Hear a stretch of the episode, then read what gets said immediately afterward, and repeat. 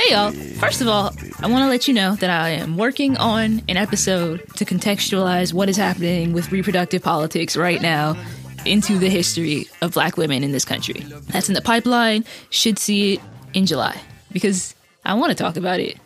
But for right now, I promised y'all a part two of my anthems episode that came out a couple months ago. And I finally got around to scheduling the second interview, editing it, and here it is. So, for part two, we are returning to the book Anthem Social Movements and the Sound of Solidarity in the African Diaspora by Professor Shana Redmond, who's at Columbia University, to talk about the songs that were at the center of both national and international movements for black liberation in the 20th century. In part one, we talked about the song Ethiopia, Lift Every Voice and Sing, and Old Man River. Definitely go back and listen to part one if you haven't already. Now, for part two, we're to be looking a little later into the 20th century, starting with We Shall Overcome, which, as much as we are traditionally taught that We Shall Overcome is a song of the civil rights movement, its history actually dates back further than that to the Charleston tobacco strike, which is where our story begins. Let's go. We Shall Overcome is typically kind of understood as the anthem of the civil rights movement, certainly the nonviolent wing. And it was that. It absolutely did show up in the more kind of officially recognized 1955 ish, 54 kind of post Brown versus Board of Education moment into the policy changes and legislation of the middle 1960s it was absolutely there. It was super significant, very prominent in all of those mobilizations. But as you mentioned, it began in the 1940s, the middle 1940s, where it was picked up in protest struggle around a strike at a tobacco factory in Charleston, South Carolina.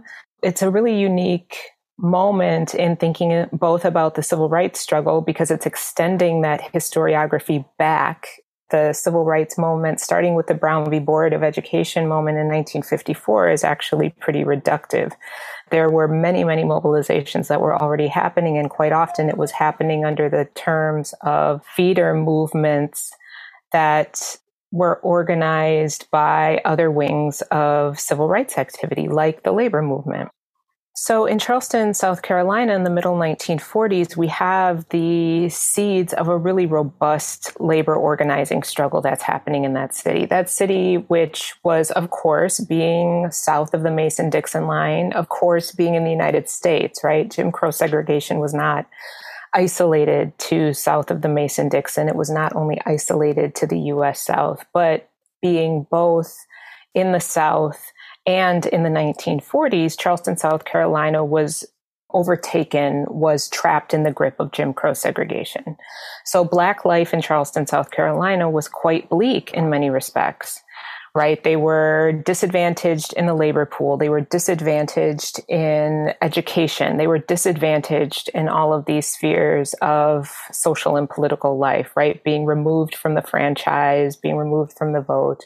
So it was a really rough situation. But at the same time as all of this is happening, Black folks are finding a way to organize. That in this tobacco company, which was run by the American Tobacco Company, that black women and black men were working these grueling kinds of labor grades, right? These were not the kinds of clean manufacturing, more industrialized elements of the tobacco industry. This was not the moment where women were rolling cigarettes through these kind of high powered mass production machines. Those were the jobs that were reserved for white women in this tobacco company. Black women were the ones who were taking the raw tobacco that had been picked by other black women and other black men in the heat and the sun of Charleston and surrounding areas, black women were stemming the tobacco, right? They were pulling the leaves from the stems that needed then to be discarded. They were doing a lot of the heavy menial work, but also the dirty work in the factory. This was also true of the men who were sometimes doing some of the stemming work, but were also often the ones in the field picking the tobacco. So in the middle 1940s, you have an integrated plant in Charleston, which is interesting, right? They are very divided by race. The kinds of skilled laborers tended to be the white workers. The black workers were doing the lesser skilled, although still tremendously significant and in different kinds of ways, skilled labor. There was segregation or separation of the races in the factory, but it was an integrated unit. And more importantly, it was an integrated union. So this was a Congress of Industrial Organizations union. Congress, the CIO, the Congress of Industrial Organizations, was a left-leaning organization in the 30s and 40s it was invested in integrated unions because they understood that black workers were being used as scabs, as strike breakers, as workers to be brought in at lower wages. And it was uh, ultimately breaking the white unions. So the answer was not to fully exclude black workers. The answer was to integrate the union so that all of the workers were making a similar wage, not an identical wage, but hopefully a similar enough wage that black workers could not be pitted against white workers in the same ways, even in these segregated cities. So in the middle 1940s, over wages, over hours of work, but also, interestingly, over racial hostilities and violence in the workplace, the union strikes. Black women in the factory were the leaders of this strike, hands down. Unsurprisingly, black women weren't the named leaders of this, but they definitely were the leaders in action. In fact, months before this big strike, black women had organized a sit down strike in the factory in defense of a black man who was accused of some sort of inappropriate gesture towards a white woman at a time when even looking at a white woman for too long could be fatal for a black man. Black women had already set a tone for what the workplace needed to be and what it should be. So when the strike came in 1945, when the CIO local in that tobacco factory decided to go on strike in concert with a, a number of other tobacco locals on the eastern seaboard, the black women were already ready they were riled up, they were organized, they were ready to get what they needed, which was an increase in wages, a decrease in hours, right? These very kind of bread and butter issues that attend to organized labor but also that they wanted different kinds of racial dynamics in their factory. And I think there was a, a, very clear understanding that they may not win those items because they were really pushing not only kind of social code within their factory and within their city, but they were also pushing against Jim Crow policy, right? Which extended well beyond the purview of American Tobacco Company. But they nonetheless articulated that as central to their agenda for the strike. So black women are out there on the picket lines. They're organizing the rest of the community to show up, right? Because it was not just the workers who needed to show up. It was the rest of black Charleston that needed to show up as well. So while the union was integrated, the grand majority of the people who were on the picket lines every single day were the black workers. And the ways in which they paced that picket line to get to the anthemic is by singing We Shall Overcome in the middle 1940s, 1945, 46, when the strike took place. We Shall Overcome was marked and announced by members of that local as having been part of their experience of the picket line, that we sung this song that we knew from our churches as a means of building morale, but also of pacing the picket line, right? That the kind of rhythm and cadence of the song became the rhythm and cadence of their footsteps. And so this is where We Shall Overcome shows up prominently as a kind of tool of protest, as a strategy of gathering, a strategy of response in the wake of both racialized and economic violence. So then, how did this labor song get into the civil rights movement?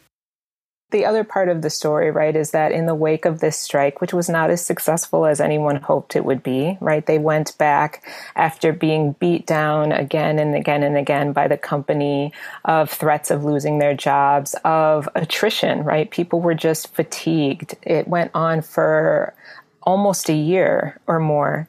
And by the time in which the strike wrapped up, they didn't meet the kinds of requests that they'd made for their wages and things. But the song goes with those workers. So by this point in the kind of civil rights organizing history, the Highlander Folk School in Monteagle, Tennessee has developed, which is run by a man named Myles Horton, who believed that workers had every tool they needed already to win but he wanted to encourage them to really organize all of the pieces of themselves as a part of their protest strategy. And one of the ways in which that was brought home was through music. And so the Highlander School would have these workshops where workers from all over the United States, but especially from the United States South, would come and do training sessions. And they would teach each other various songs and strategies that they had learned on the line so that they could carry those back into their labor organizing at their unique city or town or location.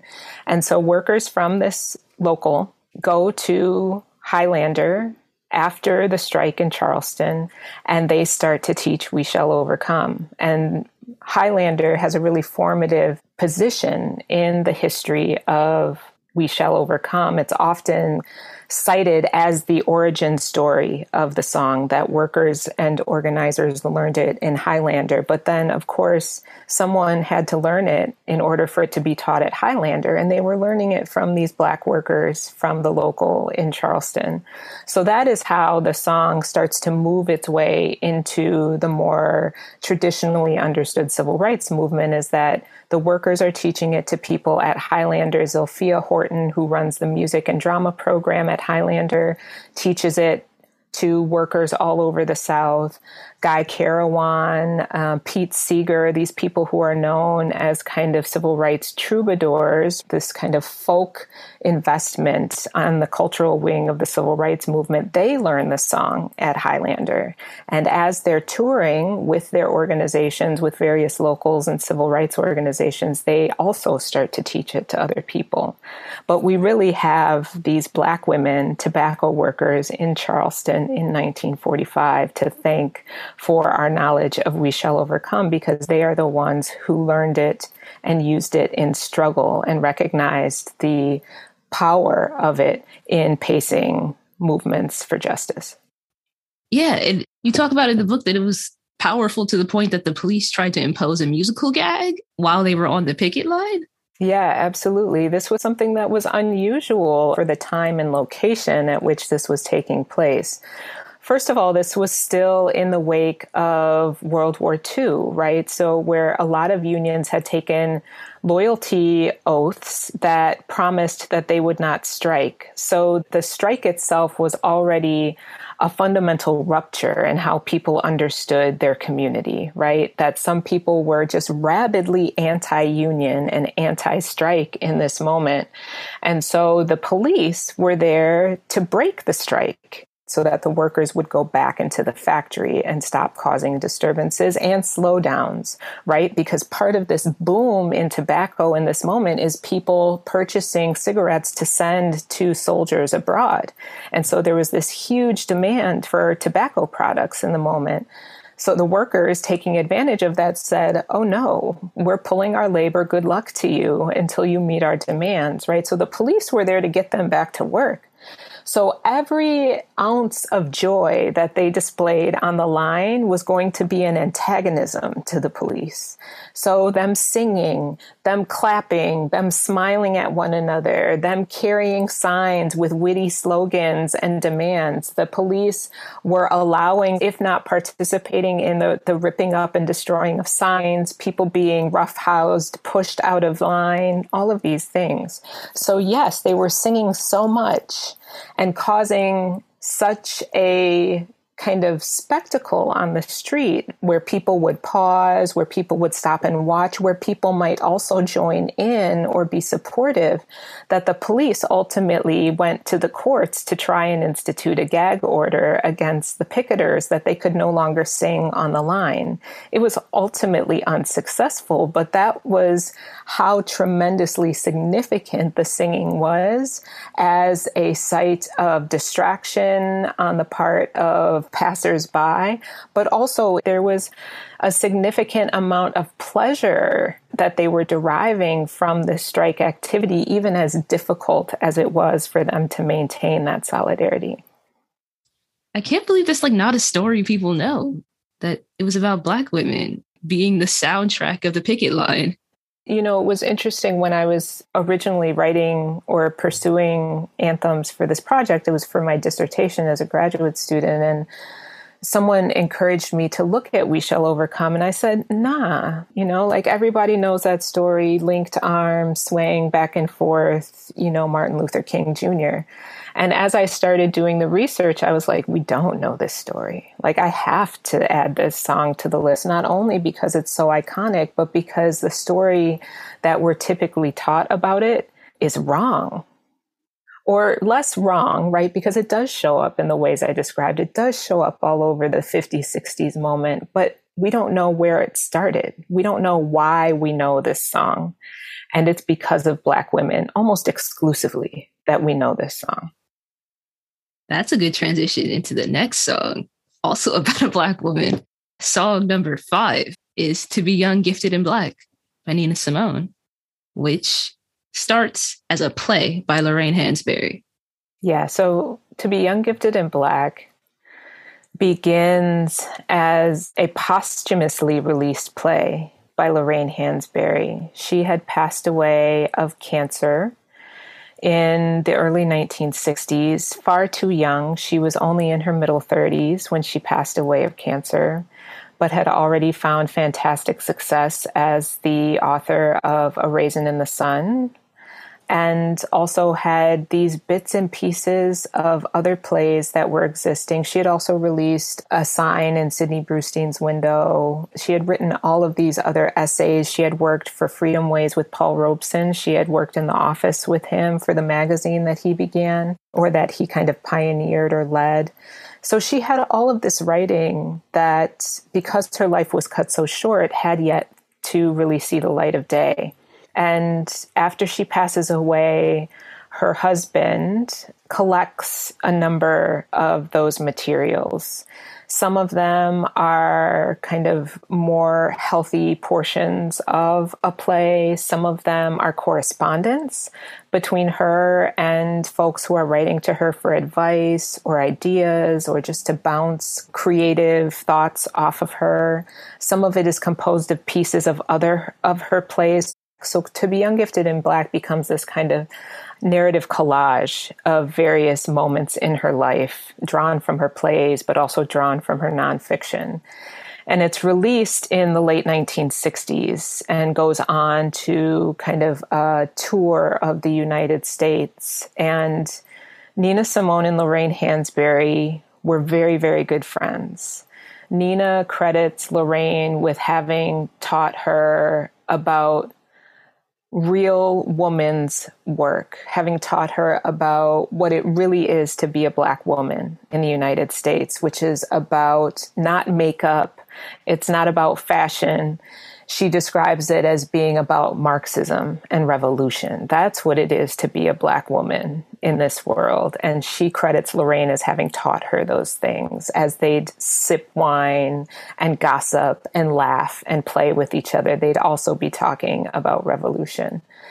And so when Lorraine passes, it's hugely devastating for Nina. This new uh, production comes out and starts to tour and it's in this moment of a rising Black power, right? That the current of nonviolent civil rights activity that had been marked so significantly by Martin Luther King, but also folks like Medgar Evers, these people who were assassinated ultimately for their foundational beliefs in a broader humanity was now moving towards a Black Power vanguard, very much inspired by Malcolm X, very much inspired by people like Stokely Carmichael, people who are committed to thinking globally, but also to thinking through any means by which liberation might be achieved for African descended peoples, right? That it's no longer enough to solely invest in nonviolence, that every means and every opportunity must be seized.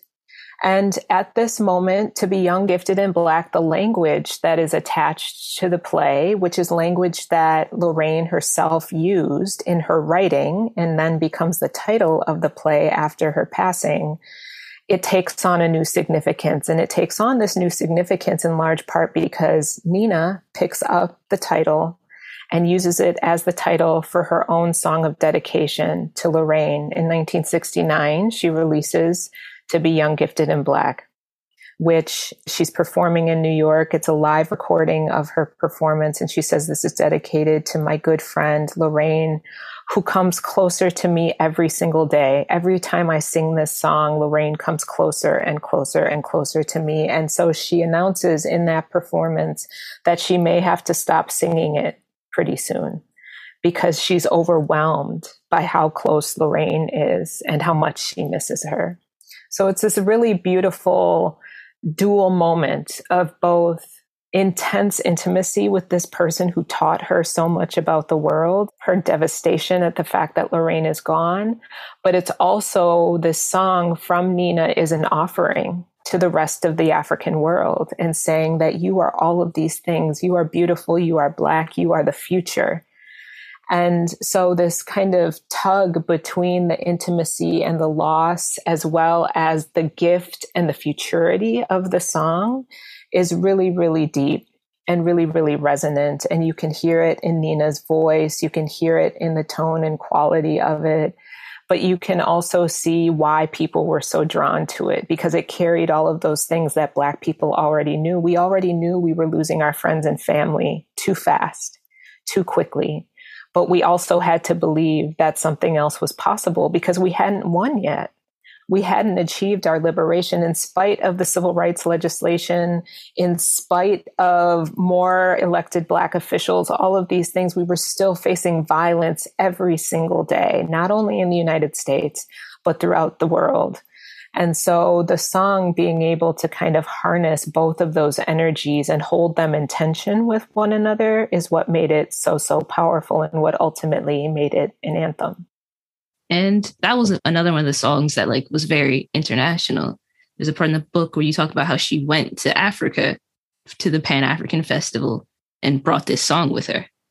Yeah, so Nina had a very committed relationship to the continent from Lorraine, from Langston Hughes, from other of her friends, other musicians, Babatunde Olatunji, who's a, a percussionist from Nigeria.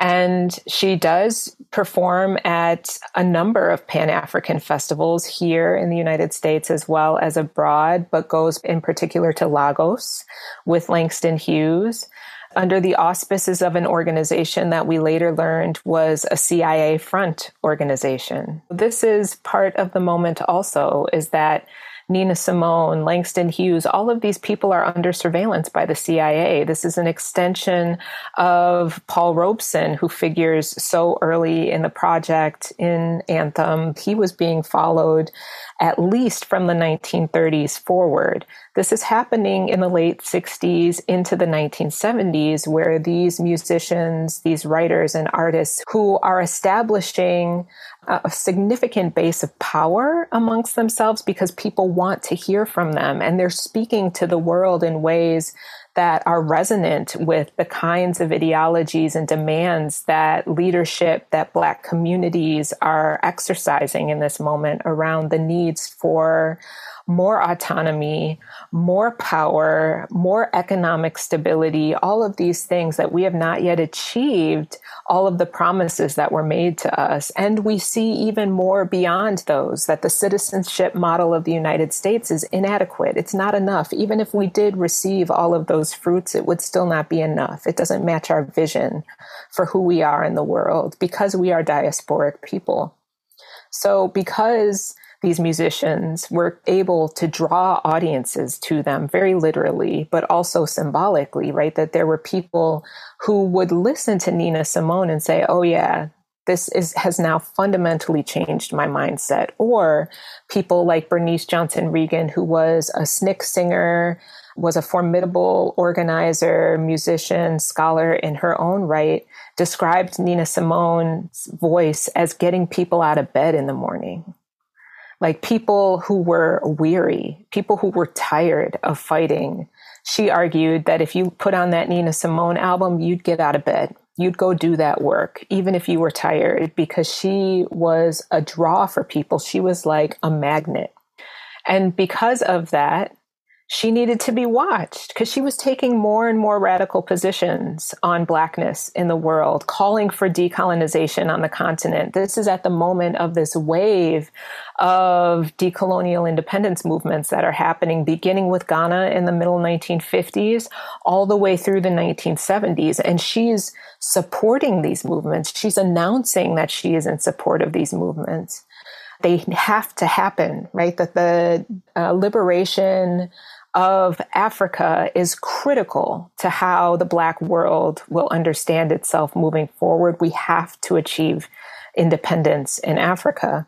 So she's participating in all of these things. So the best thing for the CIA and the FBI to do is to draw her in, to keep her close so that they can monitor her as well as possible. And so one of the ways that they do that in the 1960s and 70s is they establish these front organizations these organizations that are meant to be organized symbolically around the ideas of unity, of culture, right? These words that are kind of becoming more and more frequently used in Black movement protest. And then use those front organizations to organize Black musicians to send them to Africa, to send them to other parts of the global South in an effort then to keep tabs on them. Who are they meeting with while they're over there? What kinds of periodicals are they reading? What numbers are they drawing to these festivals? And so she does go to Lagos with what we later learn is a front organization. At the time, no one knew these things. They just thought these were philanthropic organizations that were working towards cultural exchange. But in the wake of that, we know that they were funded by the CIA. But in this moment, she goes to Lagos. This is her first trip to Africa in the late 1960s. And she, from then on, is totally hooked and fascinated and committed to these organizations. And in the early 1970s, she's there. At a certain point, she goes into exile from the United States in the 1970s and spends a significant amount of time in Liberia. And as then moving from Liberia to Europe. And so she becomes this kind of icon for thinking about a Pan African diasporic sensibility. And you hear it not only in what she's discussing in her music, she draws into community all African descended peoples, but you also see it in her aesthetic changes, right? That she's not straightening her hair anymore. She's not wearing straight wigs anymore. She's wearing cornrows and braids and beads in her hair and African textiles and giving up the kind of glitz and glamour that defined her in the late 50s, early 60s, and wearing her afro and doing all of these things, that she becomes a symbol of this move towards a militant Black internationalism. And to be young, gifted, and Black is the center of that project because of its attachment to Lorraine, who always had a diasporic sensibility, who in the 1950s was writing about the Mau Mau rebellion in Kenya.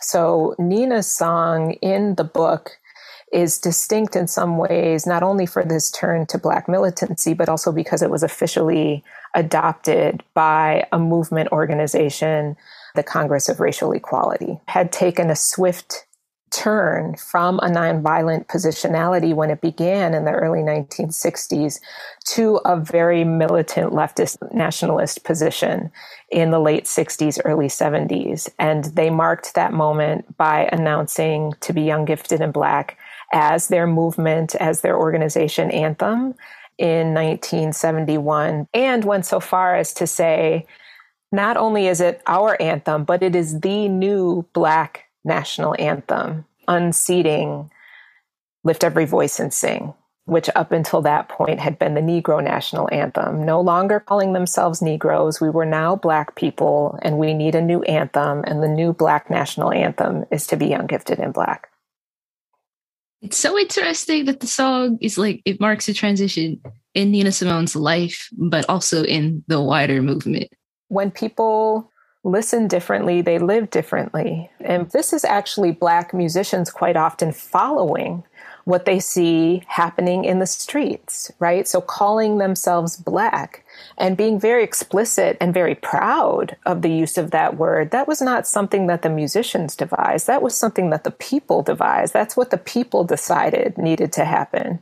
And so quite often it was the musicians who were actually following the streets. But because they had the platform, they could then further it that much more, that it would, became even more heightened in its usage, in its applicability, in its impact, because the musicians were now launching it from the stage and on their albums and on the radio and reaching a global audience in that. And so this sea change from an identity marker of Negro to Black was really pushed forward by the musicians, but it didn't originate with them. This really important moment, too, of moving from this leadership model that had been so firmly attached to the nonviolent wing of the civil rights movement, where you had to have this kind of singular, charismatic male figure at the forefront of everything. And it's not to say that those leaders weren't significantly deeply impactful. And it's not to say that they disappeared in the Black Power moment, but it is to say that in this move from nonviolence, there was a different kind of investment in the people, capital T, capital P, that the kinds of sensibilities, aesthetic practices, the languages and kind of vocabularies that people were using, the kinds of study that Black communities were taking part in in this moment were differently impactful in thinking about, well, what is the future of Black mobilization? What does our liberation look like? And it was not singularly defined by these leaders. It was actually developing grassroots effort that then required a different kind of repression. And this is why we have the police and the carceral state rising as a formation at the same time as this black militancy is happening, right? We need broader measures by which we control black people because it's not enough anymore to just assassinate the leader. You can't just kill the leader anymore. These are broad based movements. These are global movements. And so we need a structure to rise in demand of continuing surveillance, continuing suppression, continuing violence. And this is where the carceral state starts to rise in the in the middle 1970s. So those two things go together. I don't talk about that so much in the book, but it's it, for historical context, it's really important to think about those things happening together.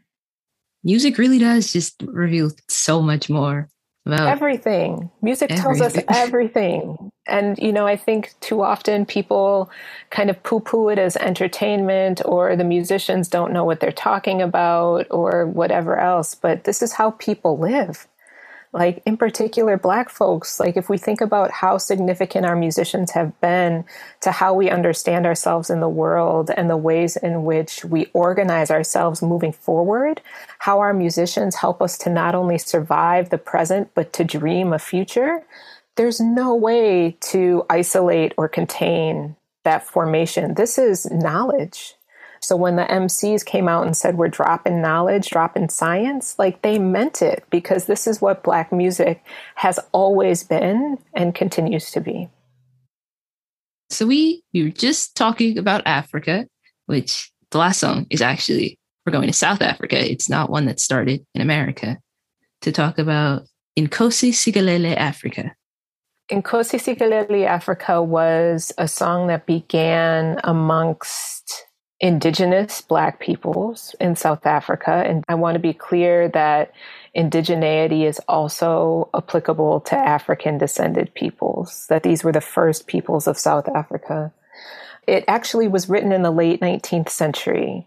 So, you know, this, the book ends with the global mass media movement against apartheid, but apartheid was a long struggle, right? And this song marks an even longer trajectory. This song grows up in some respects alongside Lift Every Voice and Sing which is one of the earlier songs in Anthem. And so that was part of the thinking in ending the book this way is not just about the movement chronology, which places us in the 70s, 80s, 90s as apartheid is coming to an end, but also thinking about how long this music survived as evidence of Black South African struggle. It survived more than a century it's written in the late 19th century and it's written in a very kind of formal hymn tradition, very much again like Lift Every Voice and Sing, four part harmonies, entirely vocal, no percussive element.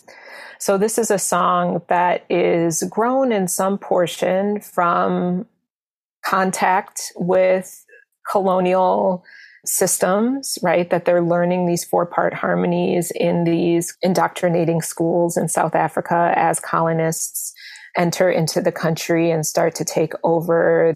But it's also being grown from when Black South Africans are understanding that their country is changing. And even though they remain the grand majority of the population, that the power structure is now radically working against them. It's no longer theirs. And so this song that rises in the late 19th century or is composed in the late 19th century then gets adopted around 1912 in the early 19 teens by the nascent African National Congress. So the African National Congress begins in this 19 teens moment as an organization of protection and solidarity.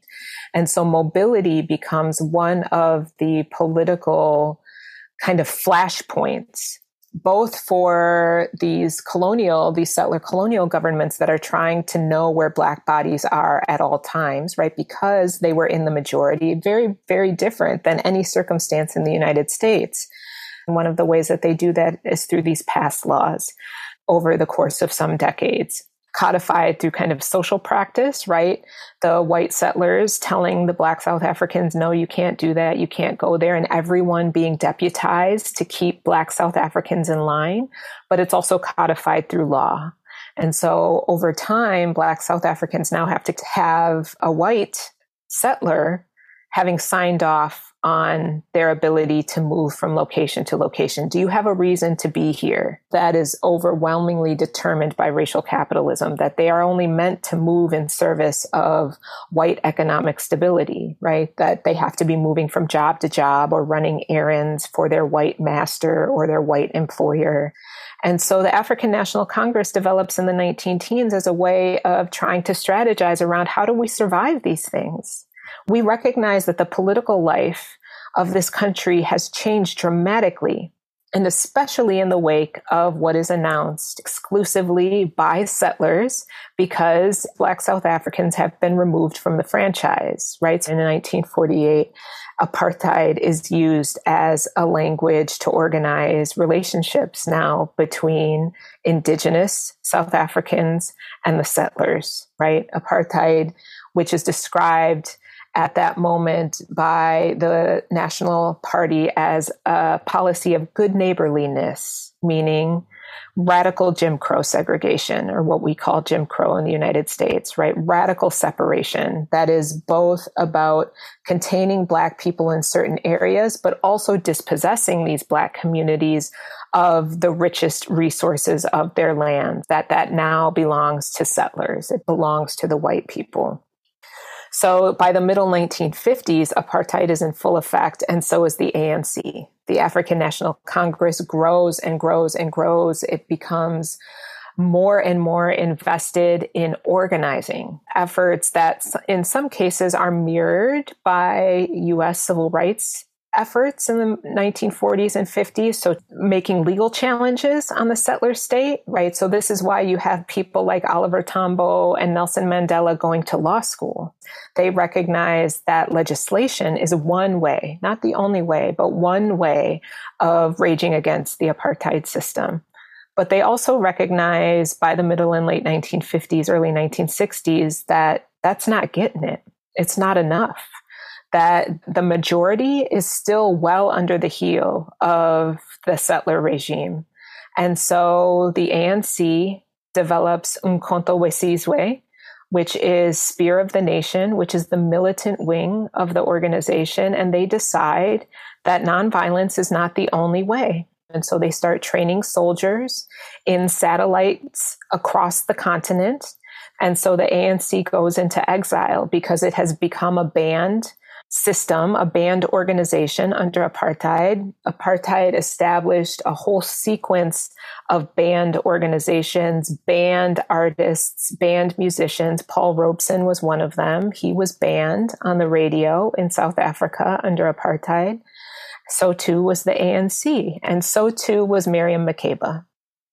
Miriam Makeba, who grew up as a musician, was part of 1950s kind of more popular leaning groups in South Africa, was building a name for herself as a vocalist, and then takes part in the filming of a movie called Come Back Africa, which became another banned film by the ANC government because there were conversations that were had in that film about what it meant to be a Black South African.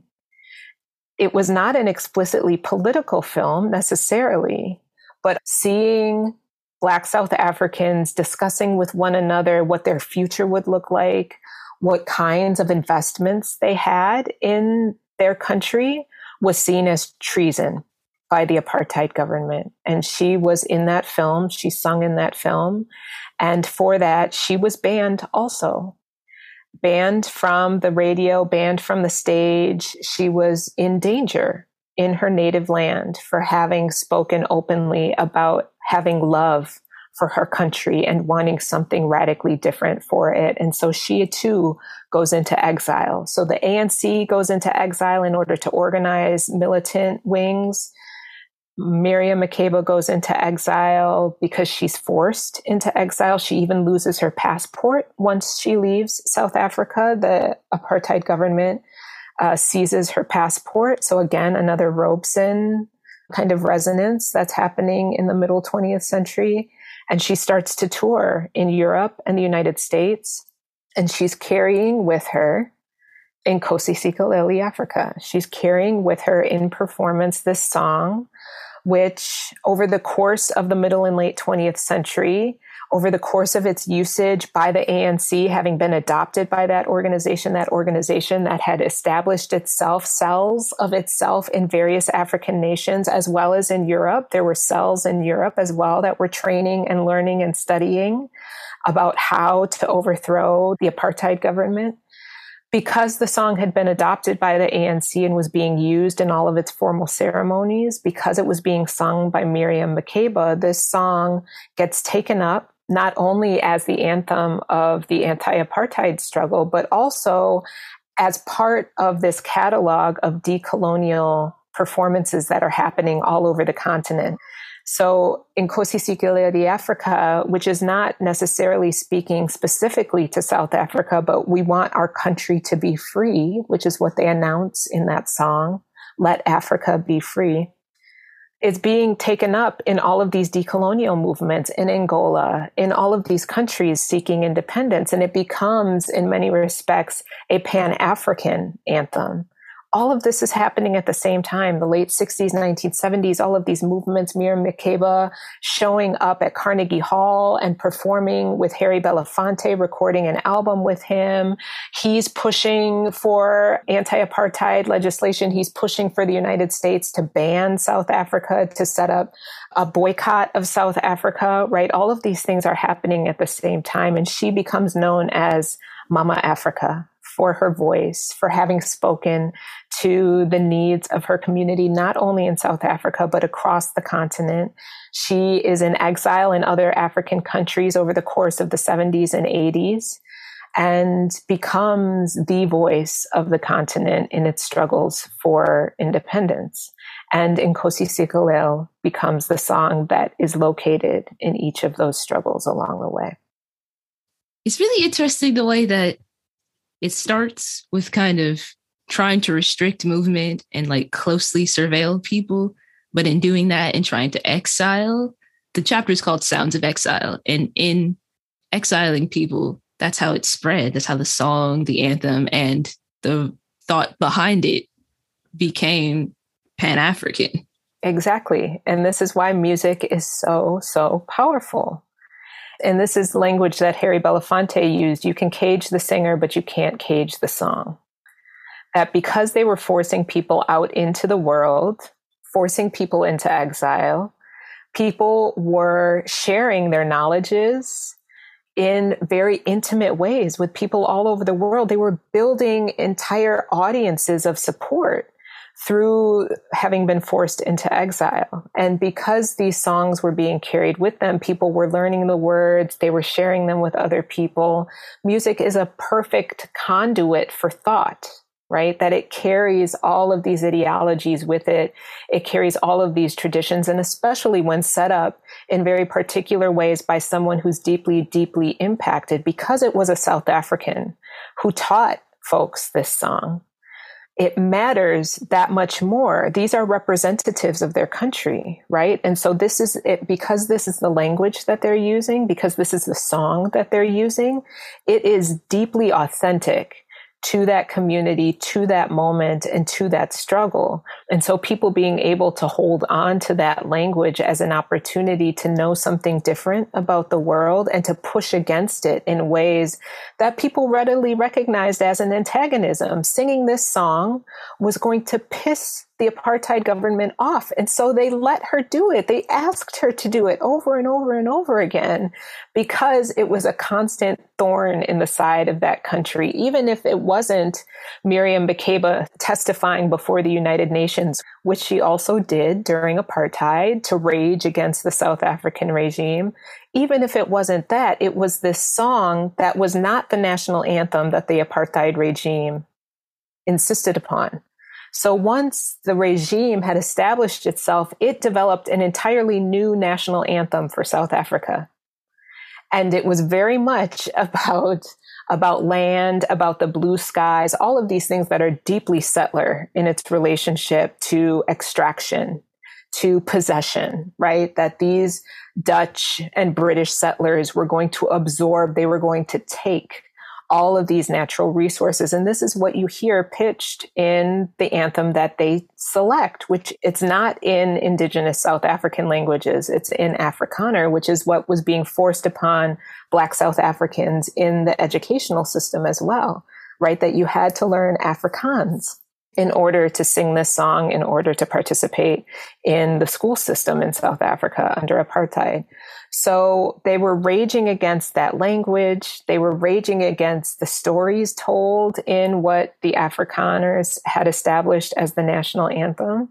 And it then was being shared all over the world in Australia, all over Europe, everywhere, in Canada, right? That there were cells and tours that were happening. So in addition to these training cells that were happening with the ANC, the ANC also had a cultural organization, a performance organization that they would send out on tours in the 1970s and 1980s. And all of these countries, as the global anti-apartheid movement was raging, would invite them to come perform. And these would be sold out shows, right? All of that money going straight back into the ANC to fight apartheid.